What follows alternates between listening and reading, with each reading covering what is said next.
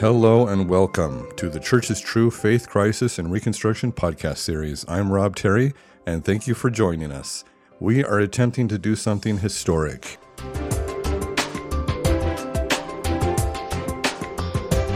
In this 12 episode podcast series, we are going to define a paradigm of the Church of Jesus Christ of Latter day Saints that will attempt to satisfy three requirements. First, is going to be intellectually bulletproof, meaning all of the great critics of the church, Sandra Tanner to Jeremy Runnells to Dan Vogel, should all be able to listen to the next 12 hours of this podcast series and say, okay, I think that satisfies all the intellectual critiques that we've made of the church in the areas of foundational origins, scripture, church history. Not that that should be our goal, but sometimes critics make valid arguments and we need to be able to respond to those. We may not be able to satisfy all the critics in terms of the lived experience or how the brethren are leading the church today but those are more qualitative aspects. But in terms of church history and scripture, I think we'll be able to satisfy all of them. Second requirement is that the Mormonism or the view of the restored church that we're left with is viable and beautiful and worthy of our devotion. You may think if you're trying to satisfy the critics that you're going to remove all the aspects of Mormonism that makes it worthy and interesting to engage with in the first place but I think we're going to have a view of the LDS church that's true and beautiful and meaningful. Third requirement, and most important to me personally, probably, is that I do all this without landing in my stake president's office. I've been told that this is impossible to do. People have tried to do this and they get in trouble. I disagree. I think there's a right way to do this. And I think that if you listen to the entire 12 episodes that you'll see that I'm doing this from a very faithful perspective. I'm a Latter day Saint. I love the church. I take my covenant seriously. I sustain the brethren. And I think that you'll find that I'm doing this from a very faithful standpoint. Okay, so come along this journey with me. Let's see if we can pull it off. Let's talk about the intended audience here. First are the people going through dark night of the soul type faith crisis. And what I mean by dark night of the soul is a stage in personal development when a person undergoes a difficult and significant transition. This is accompanied by a painful shedding of previous conceptual frameworks such as identity, relationship, career, habit, or belief system that previously allowed them to construct meaning in their life. This is associated sometimes with depression and anxiety and can be described as an existential crisis, as giving up hope, or as losing all sense of direction. So if that's you, I'm very sorry. That's a difficult place to be, isn't it? I've been there and that's why I feel so motivated to try to do this is to help people in those situations. Second intended audience are the ex Mormons who have left the church. And I'm not telling you if you've left the church, you're doing it wrong. But I've heard too many exit stories where someone says something like, I read the CES letter and I was gone in a couple days for those people, I'd like them to hear how I've made sense of these issues intellectually and, and see a nuanced approach to these faith crisis issues. If it works for you, maybe you can use it to come back to the church and enjoy what you used to love about the church. If not now, then maybe sometime in the future. If you've already thought through this more nuanced approach and you have different reasons to leave the church, the lived experience, or it just doesn't make sense to you, and you've left, then that's fine. That's a thoughtful way to approach your religion. And then the last intended audience here are the informed scholars and apologists and church leaders and people who are actively engaged in the faith crisis community, who know all of the issues very well, who are very solid with their testimonies. I'd like to speak to you to see if we can work together more and be seen as though we're on the same page together. Maybe you can incorporate some of my messages and we can work together. I sat through the Fair Mormon conference a couple years ago when Elder Kevin Pearson came and invited us all to be more active in this effort.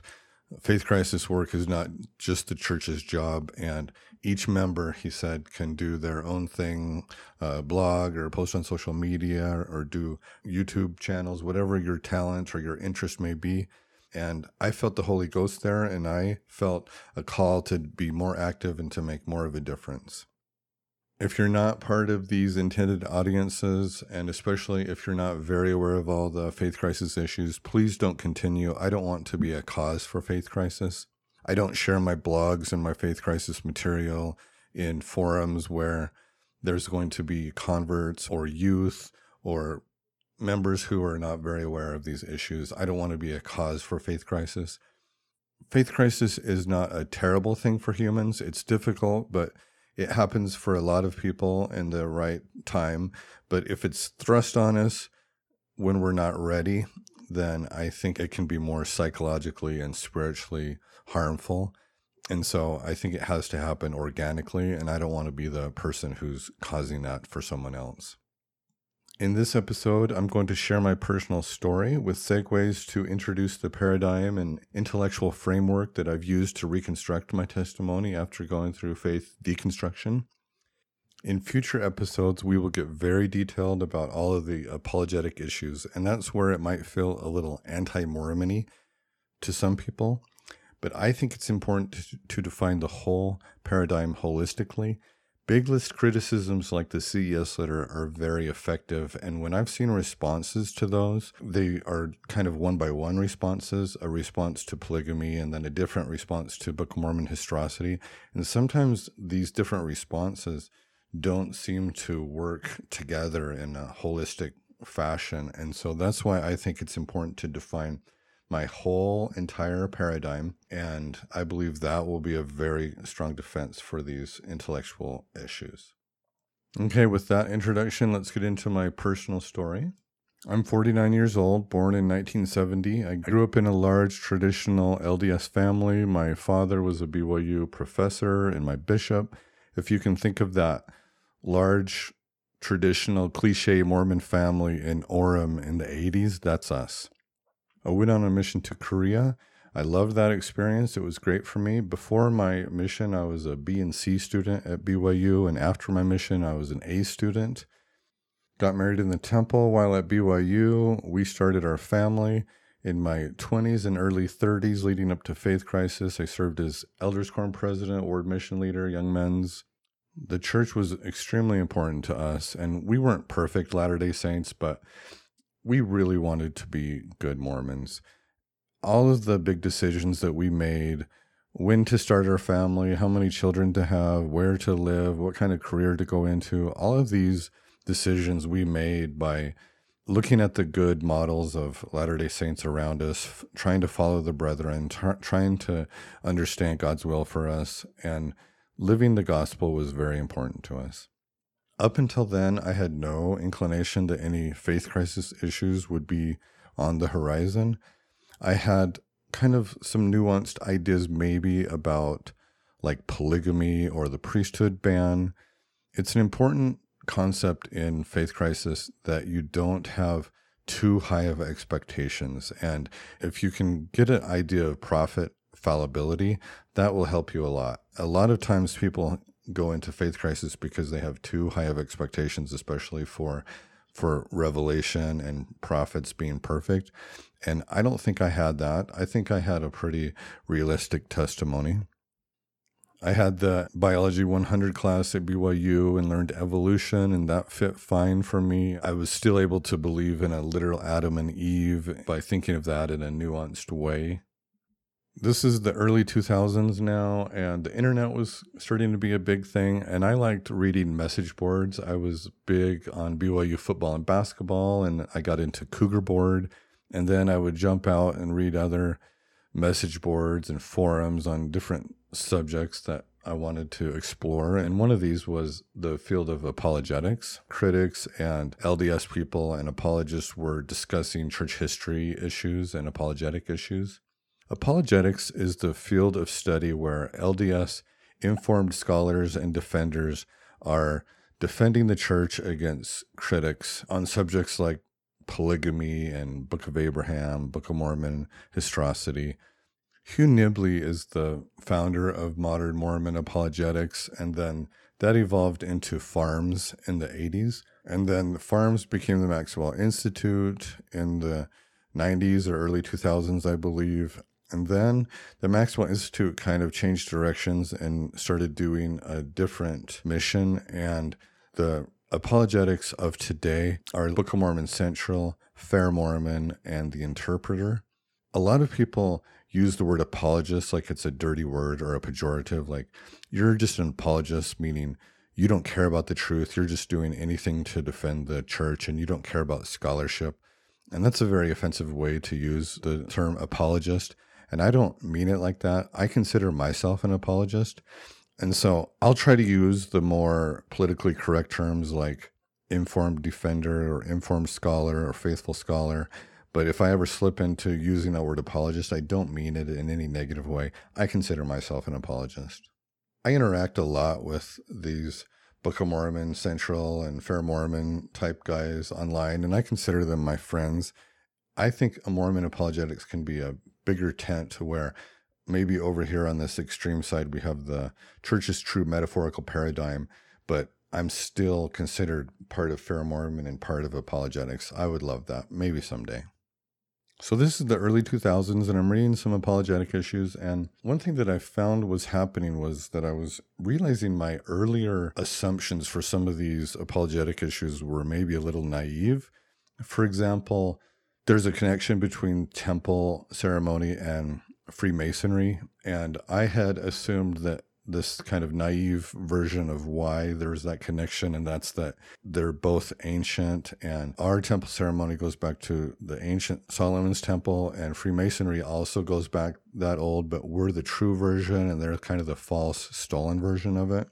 And then I would read and I would see that informed defenders that I respected were acknowledging that no, that's not the case. That's a little simplistic. They're both modern, but it's okay because of this nuance and that nuance. And I don't want to get into that issue specifically right now, but this is the kind of thing I was doing. I was moving my view of a lot of these apologetic issues from a more whitewashed, naive view to a more nuanced view. And some of these apologetic issues didn't make sense to me. They felt a little contrived.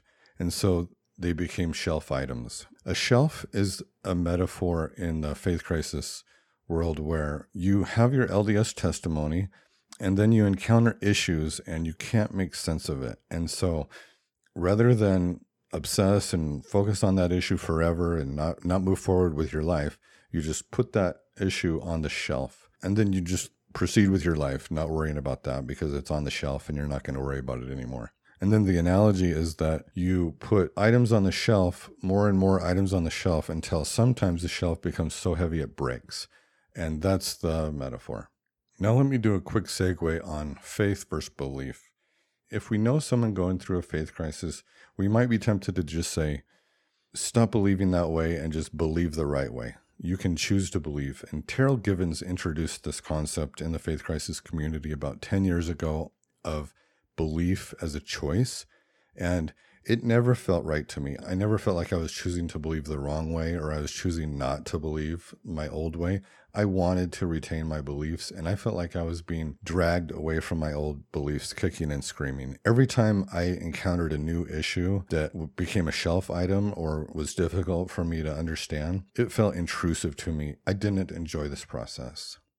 I went on a little research project to study this idea of belief as a choice, and scholars and academics call this doxastic voluntarism.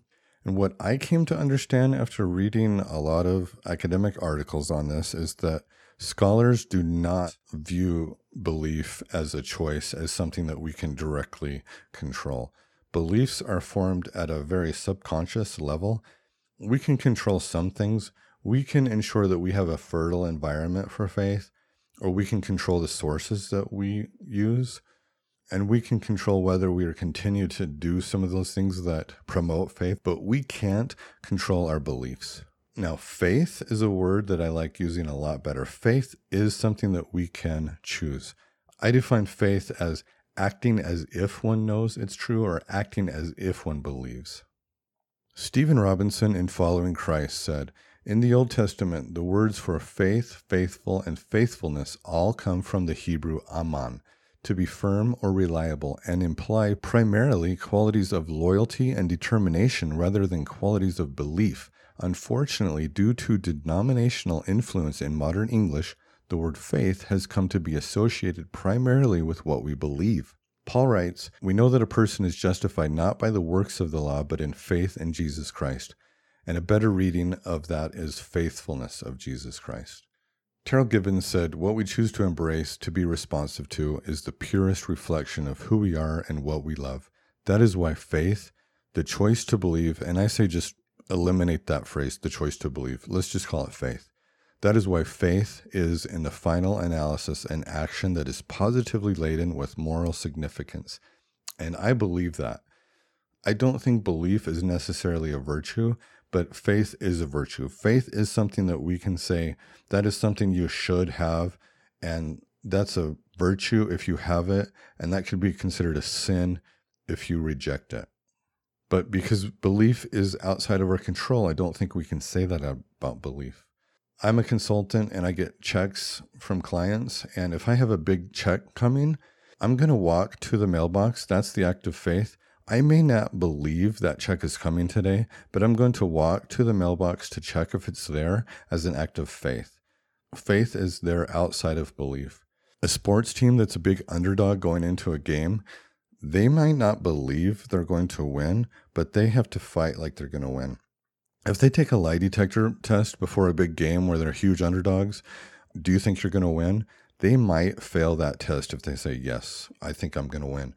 But they need to get in that game and have faith, act as if they know they're going to win and fight. And sometimes underdogs win games. And so that faith is rewarded. This is the difference between faith and belief. And so please don't tell someone in a faith crisis, just believe please don't tell them it's a moral issue that they're sinning or they're doing something wrong if they're having trouble with their beliefs or their beliefs are changing. That's very offensive and very hurtful to someone in a faith crisis because we don't feel that way at all. And that hurts our feelings. Please don't hurt our feelings. So I'm reading apologetic issues online occasionally, and I'm coming across shelf items occasionally. This is going over the space of several years. We didn't have the CES letter back then or these big list critical arguments. We weren't bombarded online with these issues nonstop. And it took longer to research these issues and, and figure it out and sort it out. And so this was going on for two, three, four, five years. And then I came across the Book of Abraham issue and I read a critique of that. And that felt like the smoking gun. That felt obviously fraudulent, and that was very upsetting to me. Here now, let me read this Richard Bushman quote. Increasingly, teachers and church leaders at all levels are approached by Latter day Saints who have lost confidence in Joseph Smith and the basic miraculous events of church history. They fall into doubt after going on the internet and finding shocking information about Joseph Smith. A surprising number had not known about Joseph Smith's plural wives. They are set back by differences in the various accounts of the first vision. They find that Egyptologists do not translate the Abraham manuscripts the way Joseph Smith did, making it appear that the Book of Mormon was a fabrication. When they come across this information, they feel as if they had been introduced to a Joseph Smith and a church history they had never known before. They undergo an experience like viewing the famous picture of a beautiful woman who, in a blink of an eye, turns into an old hag. Everything changes. What are they to believe? Often, church leaders, parents, and friends do not understand the force of this alternate view. Not knowing how to respond, they react defensively. They are inclined to dismiss all of the evidences. They are inclined to dismiss all the evidence as anti Mormon or of the devil. Stop reading these things if they upset you so much, the inquirer is told, or go back to the familiar formula scriptures, scriptures, prayer, church attendance. The troubled person may have been doing all of these things sincerely, perhaps even desperately. He or she feels the world is falling apart. Everything these inquirers put their trust in starts to crumble. They want guidance more than ever in their lives, but they don't seem to get it. I'll stop there, but he goes on to say how these seekers feel like they've been lied to or cheated by the church, and they don't feel like they can trust the church for answers. And some even turn this on God and start to distrust God and even become atheist. So that quote really resonates with me. It perfectly describes what was going on with me back then. You've all seen that image that has the two perspectives. The one side is the beautiful woman, and you can kind of see her side profile, and her, she's wearing a hat. And then you twist it, and you see the the old woman, the ugly old woman with the big nose. And you've seen these other images where it's like a pattern, and you don't see anything, but after you stare at it a while, another picture jumps out at you. And faith crisis is just one of those things that it's a perspective difference, and until you've gone through it and you've made that jump to where you see it through that different perspective, you can't explain it to someone who hasn't been through that perspective change. And for the person who hasn't been through that perspective change, it's just very difficult to understand why this other person sees that or is viewing it that way. But once we go through that perspective change, you can't go back. And so now we just have to deal with it. We have to figure out what to do from here. I also relate to that part about trusting the church. I was mad. I felt like I'd been lied to. I felt like I'd been manipulated. I felt like I'd based my life on a lie and I was teaching my family a lie. It was a really dark period for a while there. And that's why it's so important what the church is doing with these gospel topics essays and and trying to get more open and honest about its church history. I think this experience is be, going to become less and less frequent it's important that we do this really quickly to stop this experience from happening to our youth and to other people. I also relate to that part about not trusting God.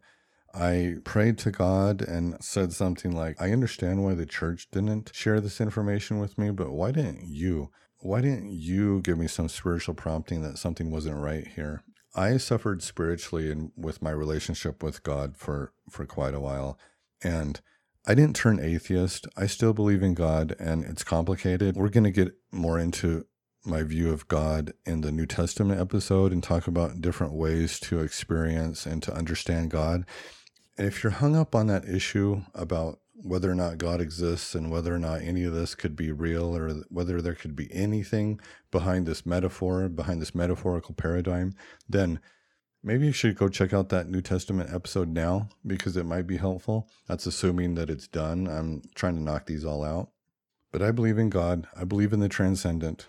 And that was something really critical for me to get past was I had these spiritual experiences that I interpreted as very specific answers to very specific prayers when I prayed to know if the Book of Mormon is true or whether Joseph Smith was a prophet. And I felt like I received very strong spiritual answers that yes, that is true. I needed to understand what to do with that. And some people that go through this completely dump out spiritual experience. Confirmation bias is a thing where humans have an ability to create these kind of emotional or spiritual feelings to confirm a bias that we already have and it makes us feel better. There's a reason that we do it.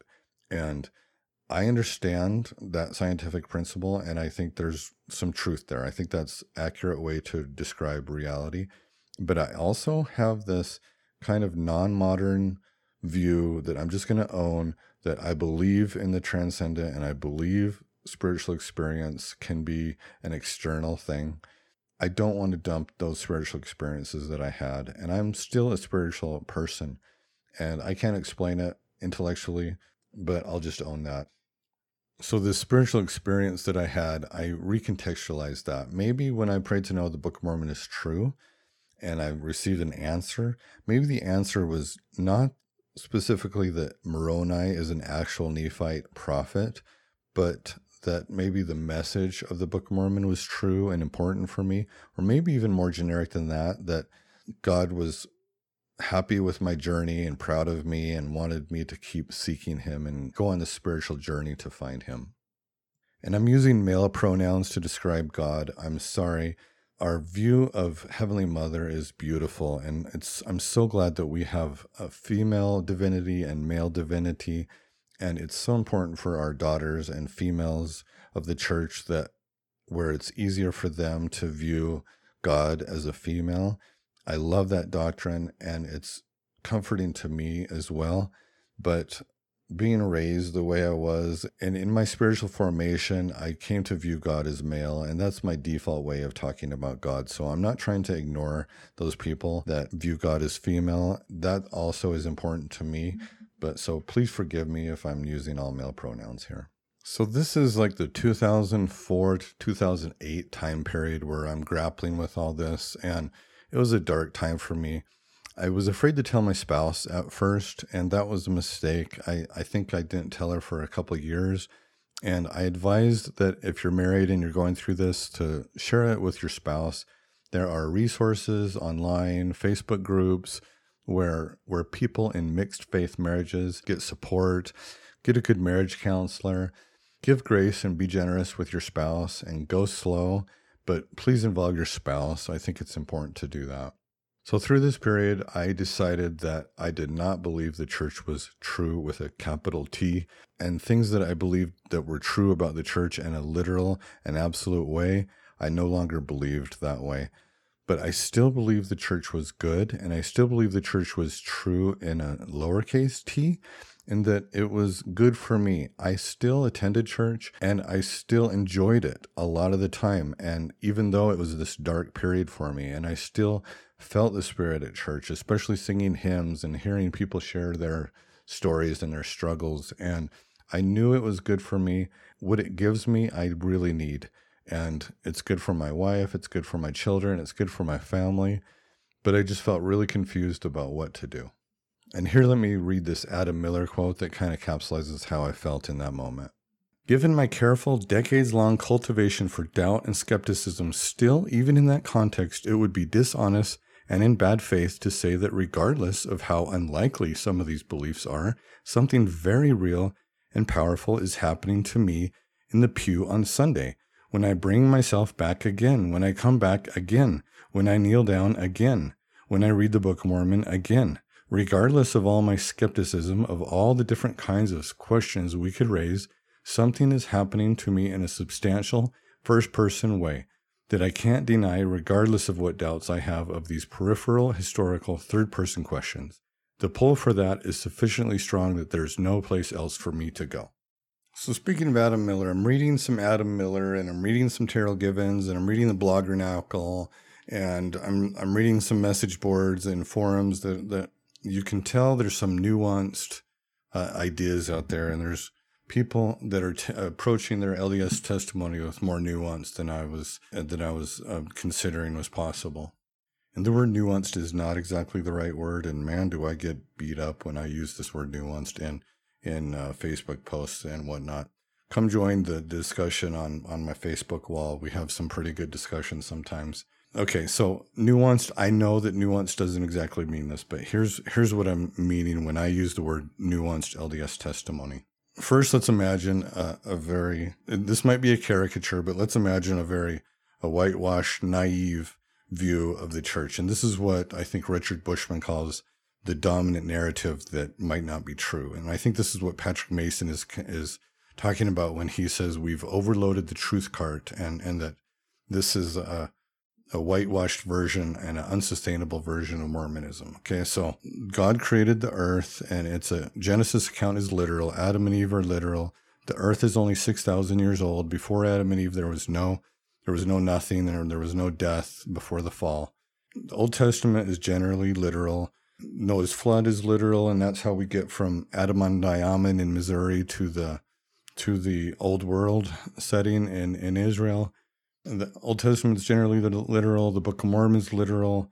Ancient Nephite prophets were visited visited by angels, and the high Christology that we see in the Book of Mormon is is due to them uh, being taught by angels. Everything that Joseph Smith did and said was exactly clean. Priesthood was restored by angels, and all the details of polygamy are fine, and the priesthood ban was directed by God during the time that it was on, and then directed by God at the time that it was undone. And all the CES letter kind of issues are, are just because people are, are misunderstanding and there's no there's no validity to any of the critical arguments and prophets are led today by God as almost as if uh, they're a puppet God is speaking directly through them okay so that's that's probably a caricature that's Probably not a lot of people do believe exactly like that. But the, the thing is, sometimes we feel like others do. Like once we get, I think there's almost like a an effect that once we get together with other active LDS in, our, in the Sunday block, we we start speaking in a way that is maybe more orthodox than we really are, just because that's the way that you fit in. And so unorthodox ideas, even though they may be more common, seem more scary and and uncommon.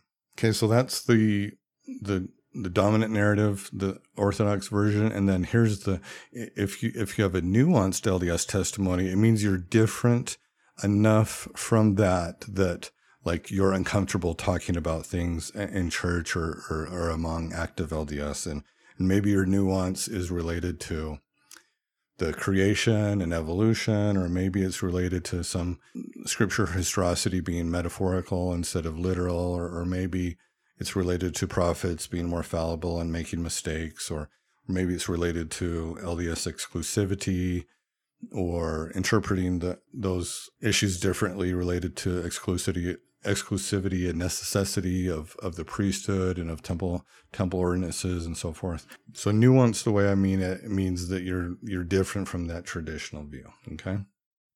And reading uh, all these things in the Bloggernacle, I, I got the feeling there was a lot of other nuanced members out there, but it just wasn't making sense to me. I'm a, I'm a left brain, literal thinking person. I preach a lot of ambiguity at, right now, and I I preach to that we need to view religion with less certainty and more faith and more mysterious, but it's difficult for me. It did not come easy for me to make this transition. And it's been years and years in the making, and I'm still doing it because I'm not naturally set up to really do this well.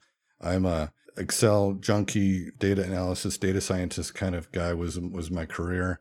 And I'm not I think if you're more of a right brain, liberal arts based kind of thinker. I think these this way of uh, perspective makes it easier to adopt a, a, nuance and a more metaphorical approach. But anyway, it, it's very difficult for me. And this little anecdote kind of capsulizes that. Uh, Steven Peck is a BYU biology professor who believes in evolution, and he'll speak.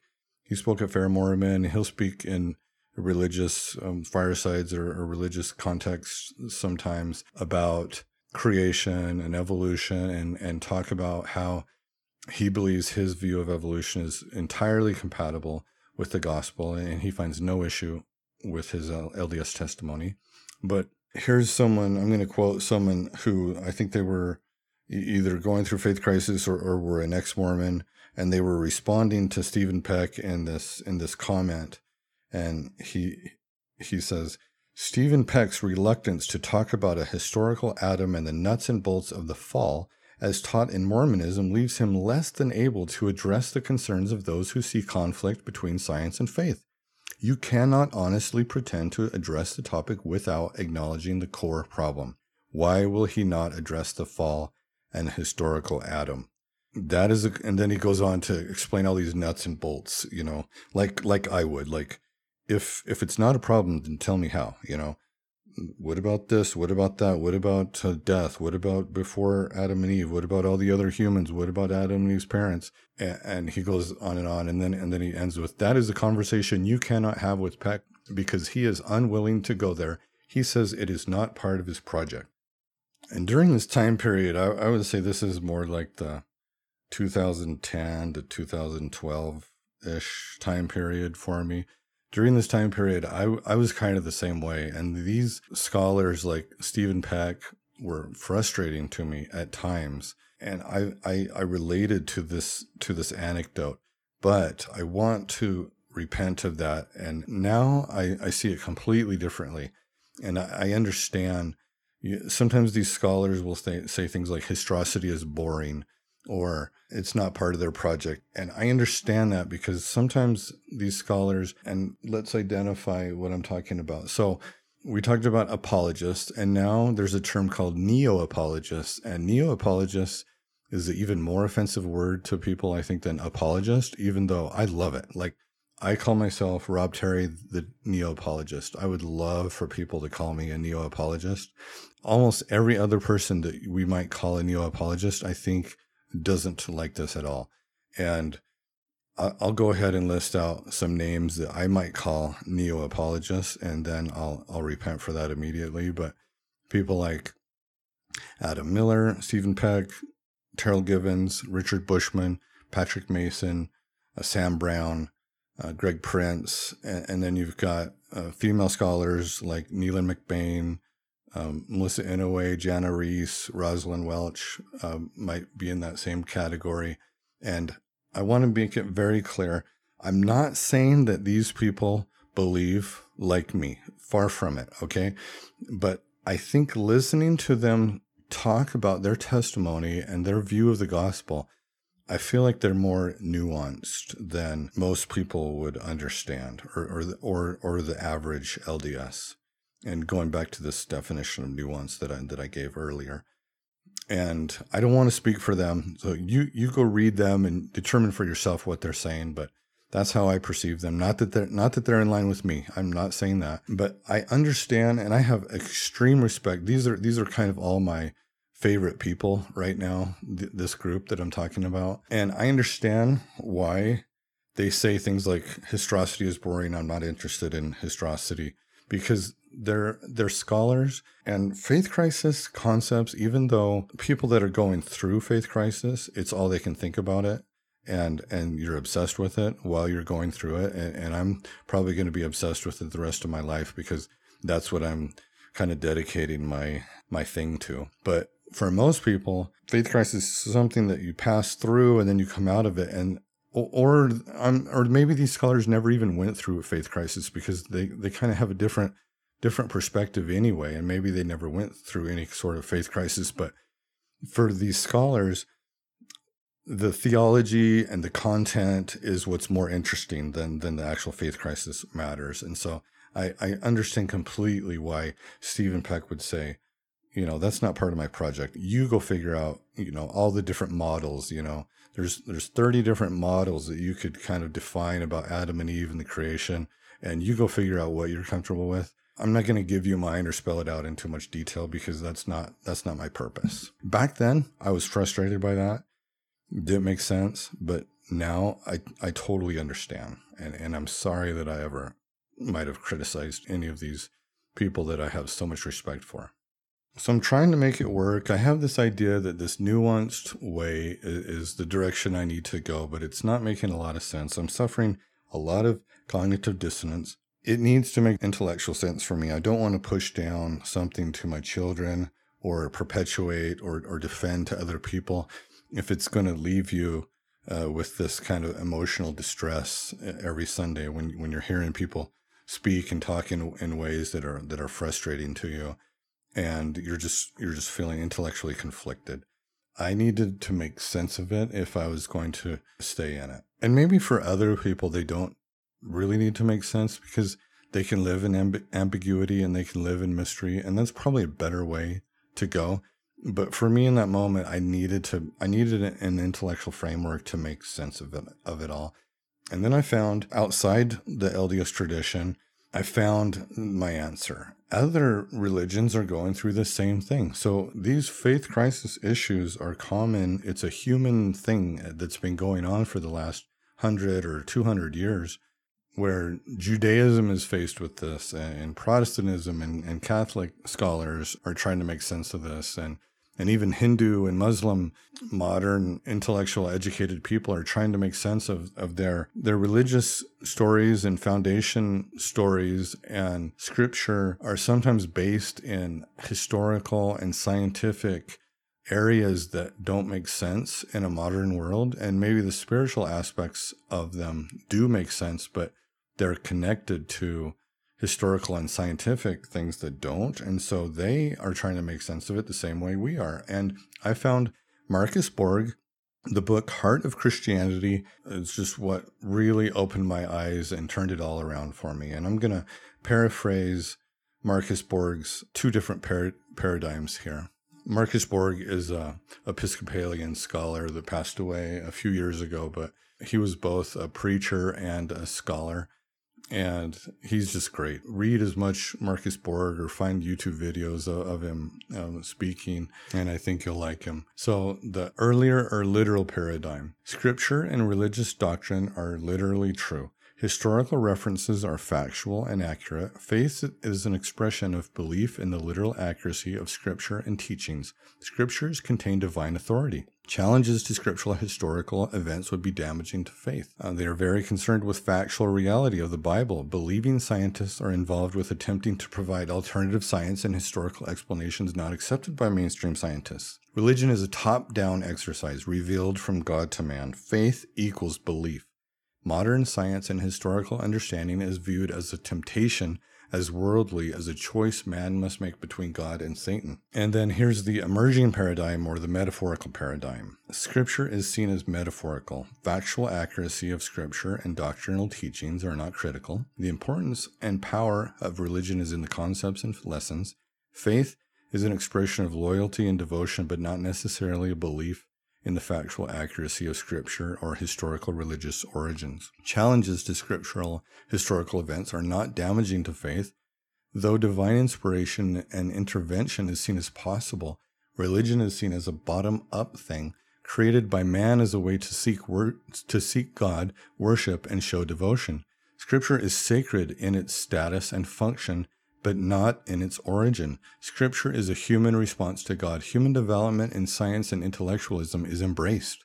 There could never be conflict with religion because no past views within a religion can't be modified as we understand more about our world. That's from a Christian context, but I think you can see how it relates to to the Latter-day Saint faith and and I think even though so greg prince walks us through the history and and talks about he he believes we were a little bit more open to these metaphorical kind of modern views before what he calls correlation which is in the 20th century the joseph f. Smith followed by joseph fielding smith followed by bruce r. Mcconkie for a period of almost a century really had a lot of sway over the church on all of these intellectual issues. And they were all very conservative and they aligned with more of the evangelical anti science side of things.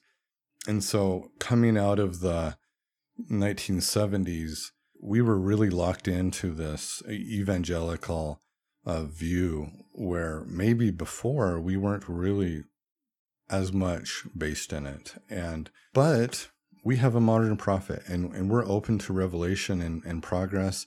And evangelicals are locked into the Bible. If they want to change, they have to they have to go back and, and try to reanalyze and recontextualize the Bible. And we can simply just have a modern prophet who changes things and we move on and it's great. So we're positioned to be, I believe, a very intellectual and modern church. I took this and and it made so much sense to me and that that's when I started getting the ideas for my blog and everything that you've seen me start producing. This was, you know, like the 2013 2014 time period. I started my my blog in 2015. But there was one more piece of the puzzle that I needed to become fully reconstructed. So we talk about faith. This is called the Faith Crisis and Reconstruction series. And the reconstruction is just as important or more important. And so we talk about the faith crisis and we talk about the different facts that deconstruct people. And I think it's important to go there for what I'm trying to do. But the reconstruction phase is just as much or more important. And so I'm all the way, almost all the way back uh, to the top of my faith reconstruction. But there was one more piece of the puzzle, and it's this it's that this liberal Christianity of viewing things more metaphorically felt really good. But the criticism of mainline Protestantism and the community of Christ is an example of this. The criticism for some is that it's kind of wishy washy.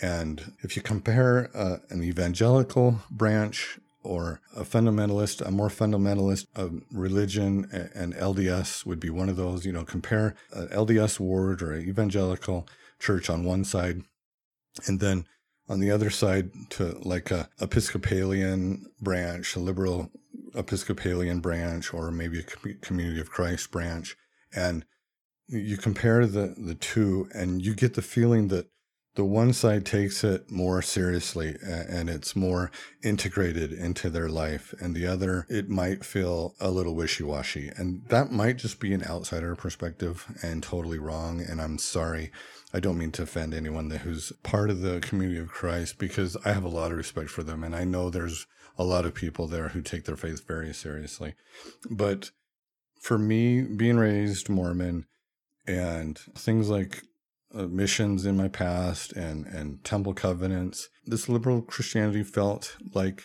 it was might be a little wishy washy. So the question is: Is this metaphorical paradigm uh, something that's really going to sustain you? Is it a saving, sustaining faith? Here's a quote from Joseph Smith: "Let us here observe that a religion that does not require the sacrifice of all things never has power sufficient to produce the faith necessary unto life and salvation." For from the first existence of man, the faith necessary unto the enjoyment of life and salvation never could be obtained without the sacrifice of all earthly things. When a man has offered in sacrifice all that he has for to the truth's sake, not even withholding his life, and believing before God that he has been called to make the sacrifice because he seeks to do his will, he does know most assuredly that God does and will accept his sacrifice and offering and that he has not nor will not nor will not seek his face in vain. Under these circumstances, then, he can obtain the faith necessary for him to lay hold on eternal life. I love that quote. I want my religion to have some teeth in it. And for a while, I, I really struggled.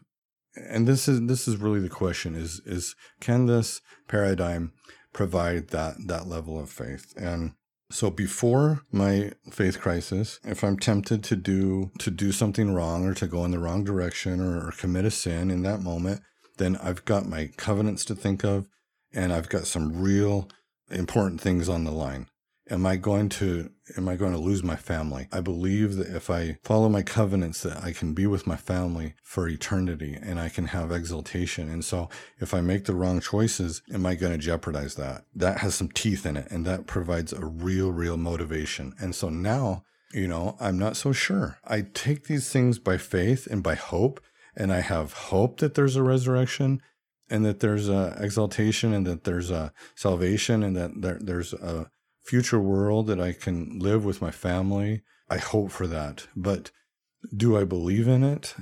Some days I'm not so sure. On a good day, yes, I believe. On a bad day, maybe I don't believe. It's something that I struggle with, I admit. And so now, if I'm tempted to go down the wrong path and I don't have these motivations anymore, is that, is this faith going to give me the motivation to do the right thing. And that's a real criticism of this model. And the last piece of the puzzle that I, I feel like really reconciles this is the a view of religion that I learned from Jordan Peterson. And I know Jordan Peterson is a very controversial controversial character and and please don't just dismiss him.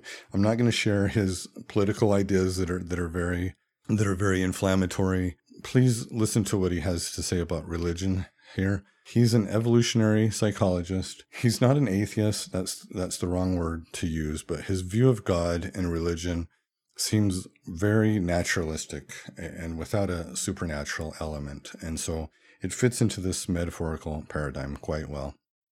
And he talks about Bible stories and Christian doctrine, not like it's a God breathed, you know, revealed text from a transcendent being, but more like it's revealed to humans through uh, evolution, an evolutionary process of, of synthesizing our best myths and stories that teach us psychological truths and, and things that are not wishy-washy at all, are not like nice to have ideas and truths, but absolutely critical and vital truths for us. And I'm going to take his model of Christianity and tweak it a little and paraphrase it a little, but it goes something like this, okay? The fall is symbolic of humans becoming conscious, recognizing the dangers of this world and taking on all the anxiety and mental sufferings that we humans take on. There's a lot of suffering in this world, right? And we humans cause a lot of that suffering for ourselves and others through sin and wrong choices. So we see pretty easily that by collectively making a lot of bad decisions or committing sin, that we can create hell on earth. Conversely, we get an idea that by collectively doing the right thing, we could potentially create heaven on earth. So the earth and the human family is in a state of needing to be redeemed. Christ showed the model of how to live in that right way to create that heaven on earth, and also the model for how to redeem the world through sacrifice. Now, we can participate with Christ in that redemption by covenanting with God. And if you have a hard time imagining that God, then picture God as the highest good you can possibly imagine. Covenant to God and be willing to make any sacrifice necessary to participate with Christ in redeeming the world with the end goal of creating heaven on earth. I just get shivers when I hear Jordan Peterson talk about religion that way. And that feels so meaningful to me. That's intellectually sound. There's no there's no CES letter gotchas that, that are gonna turn this worldview upside down with, you know, a couple clicks on the internet. It's intellectually sound and I think it has some real teeth to it. And my my liberal Christian friends might be saying, well, this is what we already believed in, and you maybe you didn't pay enough close enough attention to Marcus Borg because he speaks the same way, and and maybe that's right. But hearing Jordan Peterson talk, I mean, he he he feels like he can mobilize an army to to like to go and, and do this Christian redemption. And that's why he frankly scares a lot of people because of the way he talks and people take his ideas and run with them in the wrong direction. And I don't want to support that. But this is meaningful. This sounds like, and, and this sounds really Mormon, doesn't it? This, this is covenant based. This is, this is really works based religion that, that feels like my, like, like the, the Mormonism I was raised in. This is the kind of faith that I think can be a saving faith, like what Joseph Smith uh, says. This really is a motivating faith that, that makes me want to jump out of bed and, and live my best self and keep my covenants. So this leads me kind of to the top of my faith reconstruction, and and, I, am in a really healthy place. And you know, I'm I'm still I'm obviously I'm still learning and growing, but I'm at a place where I, I'm pretty steady, in a steady state, and I want to give back. I'm a missionary. I, I if if you're raised in this church, you learn that if you have something spiritual or religious that has value, you want to share it with others. And I want to give back. And so I started my blog and I, am doing this in the spirit of Elder Ballard. He, he said, Gone are the days when a student asked an honest question and a teacher responded, Don't worry about it.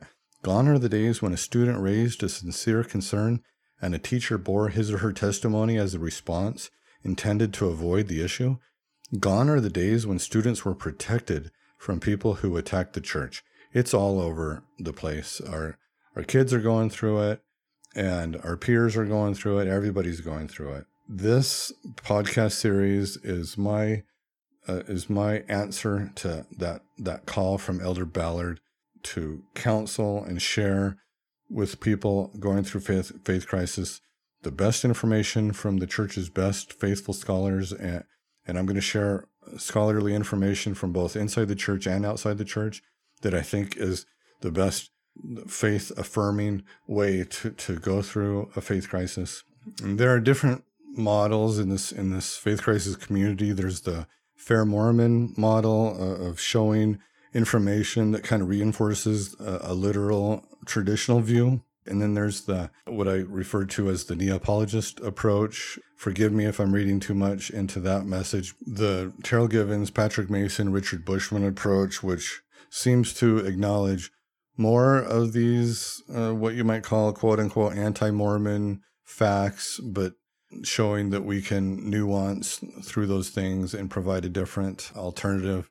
And then there's the the model that the Hafens are providing, which is to to show that there's that simplicity on the other side of complexity, which I think is a, is a really a good way to view things. I saw this quote: "A little philosophy inclineth man's mind to atheism, but depth in philosophy bringeth men's minds about to religion. So I think that's what they're trying to do. But for me, some of these approaches, they didn't work for me. They didn't work for the reasons I've stated and for the reasons that I'll state as I go through this podcast series. And I needed someone to give me a very specific intellectual framework and paradigm and and to be faith crisis for dummies and walk me through every every step of the way and show me a model that that I can follow. And that's that's my intention here to be faith crisis for dummies to be to be very specific about uh, my beliefs and why I think uh, how I got how I came to my beliefs and why I think they they fit within an LDS testimony even if other people might not think so and so I started my blog my most popular post that I made was my CES letter reply and that one had 30,000 clicks and I've had 300,000 clicks in total over the past 5 years on my website over hundreds of blog posts and, and way too much time writing these these blog posts, but that I'm proud of that. And, I know I'm still small potatoes, but I'm proud of the, the small impact that I've had. And I get people messaging me on Facebook or emailing me about once a month or more saying, you know, I read this and I've been reading your blog and thank you. It really helped me uh, make sense of things and it's helping me stay in the church and thank you for what you're doing. And I want I've been wanting to do a podcast series for a couple years now and I'm not very good at this oral format. I feel much more confident writing and I'm really nervous about putting all this together and I worry that I'm going to be boring and and I'm going to I, I start hyperventilating when I practice this and I've been I've been practicing this uh, I did a couple episodes you know it's been a couple years I've been working on and off and every time I try I listen to myself and I hate it and and I put it on the back burner and now with these uh, coronavirus times and my work not being as busy, it's it's now or never. So I'm going to go for it, and I hope that you can have grace, uh, like Moroni asks, to look past my my human frailties and and feel the the spirit of my message. And I want you to hear my voice and my emotion to understand what I mean when when I'm sharing this message. And so I'm going to get really detailed in all my beliefs, and and uh, I this is the Church of True podcast. And when I say I know the church is true, I believe the LDS church is true and that the lived experience is true and beautiful. And this, this church is a perfect place for me to facilitate my seeking and worshiping God, providing a faith community to serve others and be served. And when I engage fully in this church and I take Alma's experiment to experiment on the word, then I, I'm nourished and the the, the seed grows and I'm inspired to live my best life and become my best self. And that is what I mean when I say the church is true. Many things I used to believe were true with a capital T in an absolute way, I no longer believe, or I believe to be true only in a metaphorical sense. And I will spell those out in great detail over the next 12 episodes that's going to make my wife really nervous. And I'm sorry for those faithful members who view this. You might feel like some of these details I'm sharing are anti Mormon or why, why is he doing this? But I, I'm doing this because I felt like that's what I needed when I went through this. And so I'm going to get really detailed. And hopefully that we'll do both. We'll cover faith crisis and deconstruction. I'm not going to deconstruct anybody on purpose. And if you're not already there, please, please don't keep listening. But even more important is I want to go through faith reconstruction and show how these truths are just as meaningful to me after going through the faith reconstruction process. Now, one thing that I won't do on this in this podcast series is that I take my covenants seriously and I covenant as a Latter-day Saint to sustain the prophet and the brethren and we're, we're going to go through in great detail what I think the, the brethren have shown us what, what that means and what's okay and what's not okay. I am going to obviously express some disagreement with different beliefs and, and maybe some different doctrines and policies, but I'm going to do that in a way that I'm sustaining the brethren. Elder Christofferson told us it's, it's okay to disagree and even to publicly disagree but that we can't, that we shouldn't harshly criticize. We shouldn't persuade people away from the church. And I'm not going to do that. If anyone interprets me as doing that, please let me know where I've gone wrong because I, I do not intend to do that at all. I love the brethren. I love this church. I'm doing this to help people stay in the church. There are some issues that I disagree with, and some people might say, How can you sustain the brethren? And how can you be part of the church that's that's hurting people with some of these policies that are very hurtful? And also from a certain extent I, I believe there's some reality to those criticisms but i believe in the church and i believe that overall it's a positive experience. I think that we're getting better. And I, i'd like to be part of a process that produces change in some areas but all i can do is express my view and maybe those issues will be uh, noticed by the brethren and they can seek revelation and it's possible that those policies or doctrines could change someday but that's outside my scope. I just have to trust the prophet that he'll seek the will of god and do the right thing and i sustain him. And i will do my best to do this podcast series with the overall light and reflection that i'm taking my covenant seriously and supporting the brethren. So that is what we wanted to accomplish in episode one. And thank you for listening to the end. It means a lot to me and stick with us for the for future episodes. Thanks. Bye.